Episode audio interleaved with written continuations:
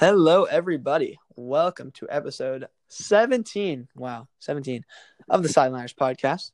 I am your host, Brad Siegel, joined by today just one of my co hosts and good friends, Benjamin Solis. How are we doing today? We're doing pretty good. Pretty good. Okay, unfortunately, John cannot be here today. Uh, he's in a tennis tournament. Hopefully, he's, uh, you know, getting that bag, making us proud. Yes, sir. And quick, quick note on that.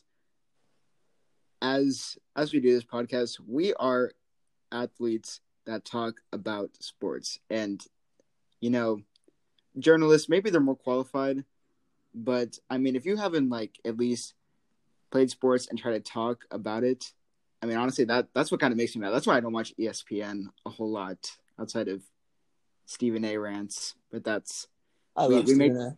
we make we make this podcast as athletes for sports lovers.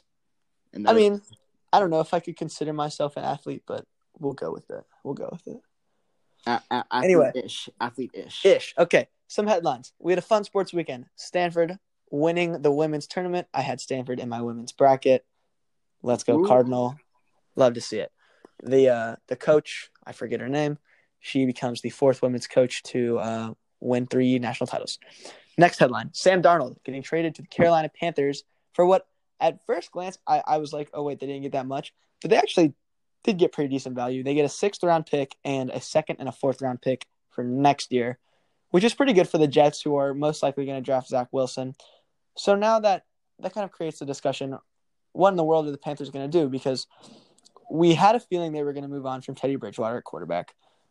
There's a lot of speculation that they draft Trey Lance with the eighth pick, or maybe Justin Fields or Mac Jones if one of them happens to fall to them. But a lot what a lot of what I'm seeing is Trey Lance. But do you still draft a quarterback now that you have Sam Darnold? Is Sam Darnold the guy they're going to go with this year? Um. Well, obviously, Sam Darnold is going to have better weapons than he did in New York. I mean, you have Yes. uh, Robbie Anderson, Christian McCaffrey. And he's Jim played with Robbie Anderson before. Right. That I, I there there was one fantasy year where I had Robbie Anderson. Actually, it was his rookie year. I had him on my fantasy team, and he he like carried, hard carry actually. Oh yeah, love that guy. Lots Um, of lots of rack yards. So he's so he's definitely going to be able to be surrounded by better weapons. Will that translate to more wins, more success? Obviously, we're gonna have to wait and see. But I still think that you do go with a quarterback because, you know, despite the situation, is Darnold really going to be the guy, especially Right. especially in a crucial year like this in his career?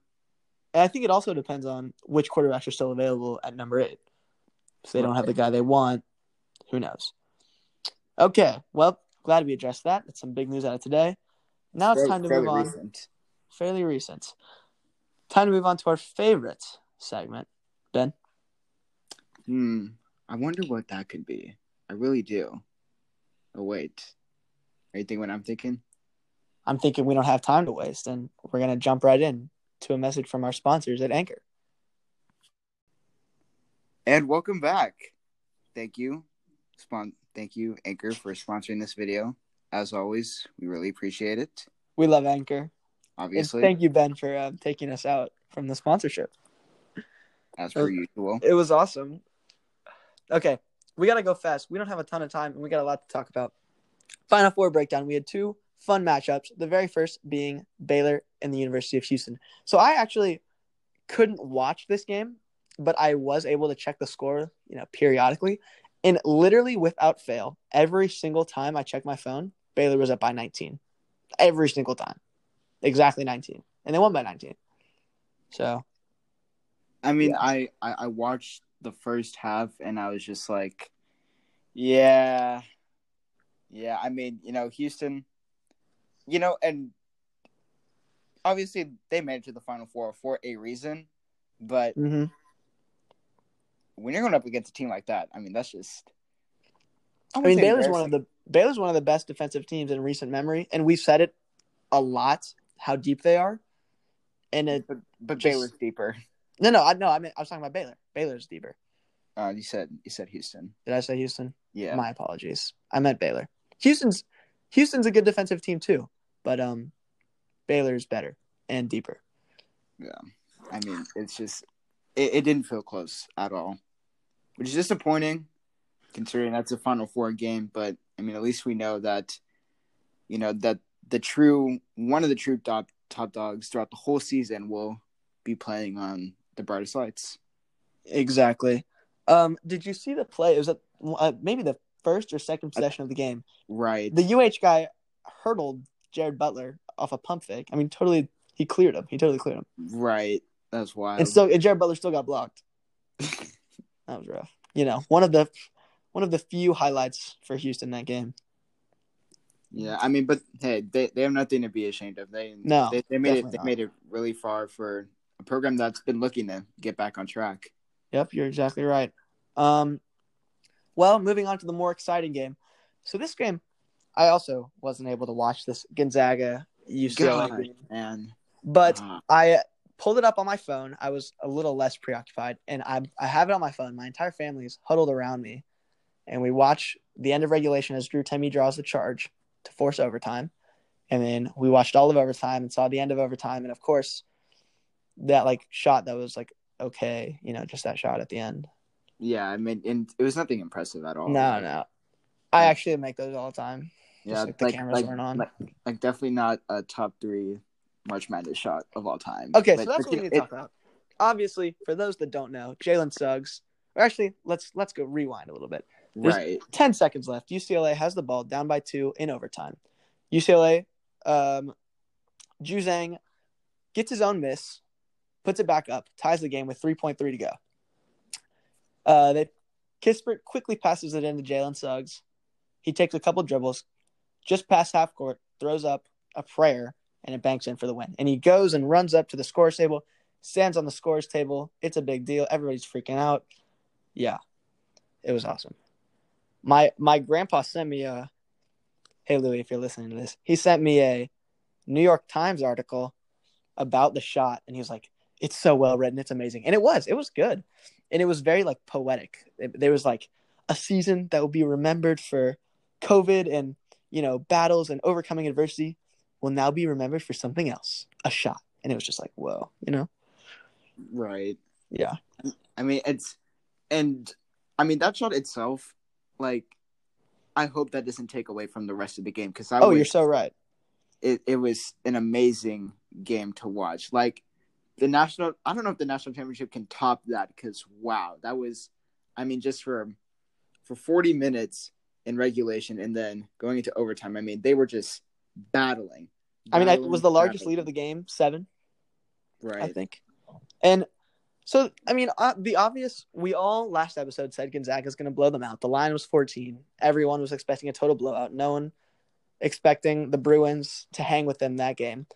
But, and a lot of people are taking this like as a like, wow, Baylor might like be better than Gonzaga. They took care of a two seed handily, and Gonzaga could barely fend off an 11 seed. But that really isn't how we should be looking at it.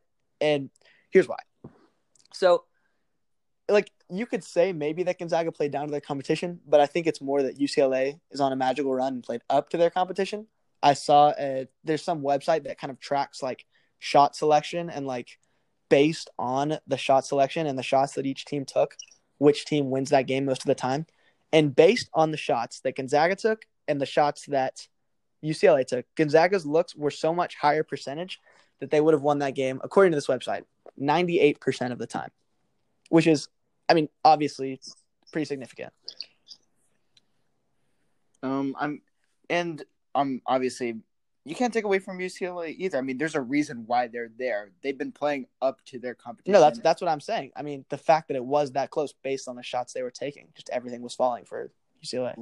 right. I mean, say, say what you want about the um about March Madness, uh, miracles and all that. I mean, every team that gets that far is there for a reason. I mean, uh, Loyola Chicago. I mean, watching those games uh, a couple years ago, I mean, you could see why they were there. They were just, you know, they hit their shots when they needed to.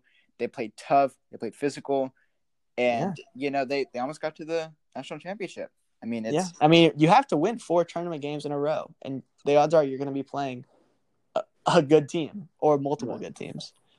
and So- then a and then a team with three of the best college basketball players on the same team. I mean, I mean, Yeah. there, there's no there's no reason UCLA sh- uh, should have been in this game, and the fact that it came down to shot. I mean, Right. obviously it's heartbreaking, but I mean, you you you have to live with it. You're exactly That right. that you played that you that you played with that you played a great game too. Yeah. On top of that, Yeah, I mean it's really amazing. Just Gonzaga's big three. That just it goes to show you how good really both teams are, but especially Gonzaga. I mean, Timme drops twenty five. Jalen Suggs hits the game winner, and Kispert, while it might not have been his best game, he's still you know the defensive presence, the you know the passes, the rebounding. And did you see that one sequence by Jalen Suggs with the block and the bounce pass like across the board? yes, yes, Incredible. So great. obviously this kind of there's some speculation like oh this is the best final four moment of all time personally i don't think you can put that shot above Kris Jenkins just because that shot was in the national championship but it was to win the championship at the buzzer and that's about as good as it gets this shot was a tougher shot and it was in overtime and it was really cool but it wasn't to win a championship it was to get to the championship but it wasn't to win Right, and, and I've heard the the comparisons of the the Duke Kentucky Mhm. Christian Laettner shot. yep Uh, obviously, a, gr- a great shot in its own. And- but that- that's just- I mean, I think of that shot as not necessarily a great shot, but just something that's just so iconic. Like, right. you know, something you just think of when you think of great college basketball moments. Um. So moving on. Well, I mean, oh, go ahead. I mean, I guess this brings us to what we're all waiting here Right. for: national championship. Again, we we addressed this last episode. Are you taking Gonzaga and Baylor or the field? We asked that question a long, long time ago. So, I mean, Gonzaga has been number one all season. They haven't lost a game. Baylor, virtually been number two all season. They lost one game, and it was after a long COVID pause.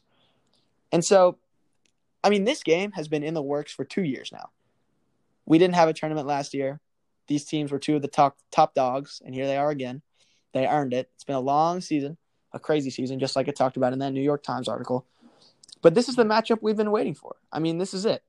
This is all everything that that we've been waiting for. It's all coming down to this tonight at nine twenty Eastern. So, Um, but and, and another thing, neither of these schools have ever won a title before. So this this is true. is uncharted territory for them. So I guess uh, it's time to make some predictions. Gonzaga is favored by four and a half, which doesn't surprise me that they're favored, but I actually did think it was going to be less just because of the last two games we saw, just the final four games.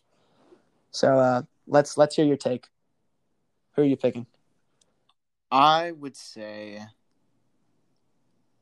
hmm, I think Baylor is just such a technically sound defensive team that, you know, obviously you can't you cannot stop all three of Gonzaga's players, but like you can you can at least contain them to where if you're making the rotations, if you're making it hard to shoot on the three point line, if you're running them off, if you're getting them into bad post uh, position, Baylor has Baylor. I think if Baylor can just play essentially perfect, I think they have this game by four points. Four points. Well, the thing is, I mean, Four you could say that about any any team. If UCLA plays perfect, they have a shot, and they did.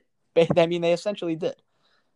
And No, but but but but we've known that Baylor can just not only play perfect, but go even beyond that and just go on defensive tears and just be Yeah. be a complete dominating force. you're right. And But- obvious, and obviously defense converts to offense. They haven't done that So- against the team that has Jalen Suggs, Drew Timme, and Corey Kispert. That's the thing. That's really the thing. right, but but that's what I'm saying. Contain though, you can just contain them. No one's been able to contain them. They haven't been contained all year. Right. Well, and and that's why under the brightest lights, this is the moment that Baylor has to do it. All right, They you're right. They do have to do it, and I think maybe they will to an extent, but you just can't stop them that much. And I'm going to go with the Zags. I have them in my bracket. I have them. I've, we've been talking about it all year. I always said throughout the year, Gonzaga's tier A, Baylor's tier B, and everyone else's tier C. And I'm going to stand by that. Baylor definitely has earned my respect. As you say, they're maybe the most technically sound college basketball team we've ever seen, but I don't think they're a match for the star power and chemistry of Gonzaga. Well, I mean, hey, 50-50 shot here. All right. One, one one of us will be one of us. One of us, on. but one of us will be right, and that's what's important. exactly. That's ex- Yes. exactly- Okay. Well, another quick Monday episode, the second one. We love it. Love the new schedule. It's awesome. Uh, keep downloading. Keep tuning in. We love the support. We'll keep putting stuff on the Instagram. Go comment. Go like. Go tell your friends. Uh, yeah. Ben, you got anything to add? Uh, as always, make sure to like and download on Spotify. Make sure to give us a five star rating on Apple Podcasts. We will see y'all on the next time. Go watch the championship game, everybody. We'll see you on Thursday.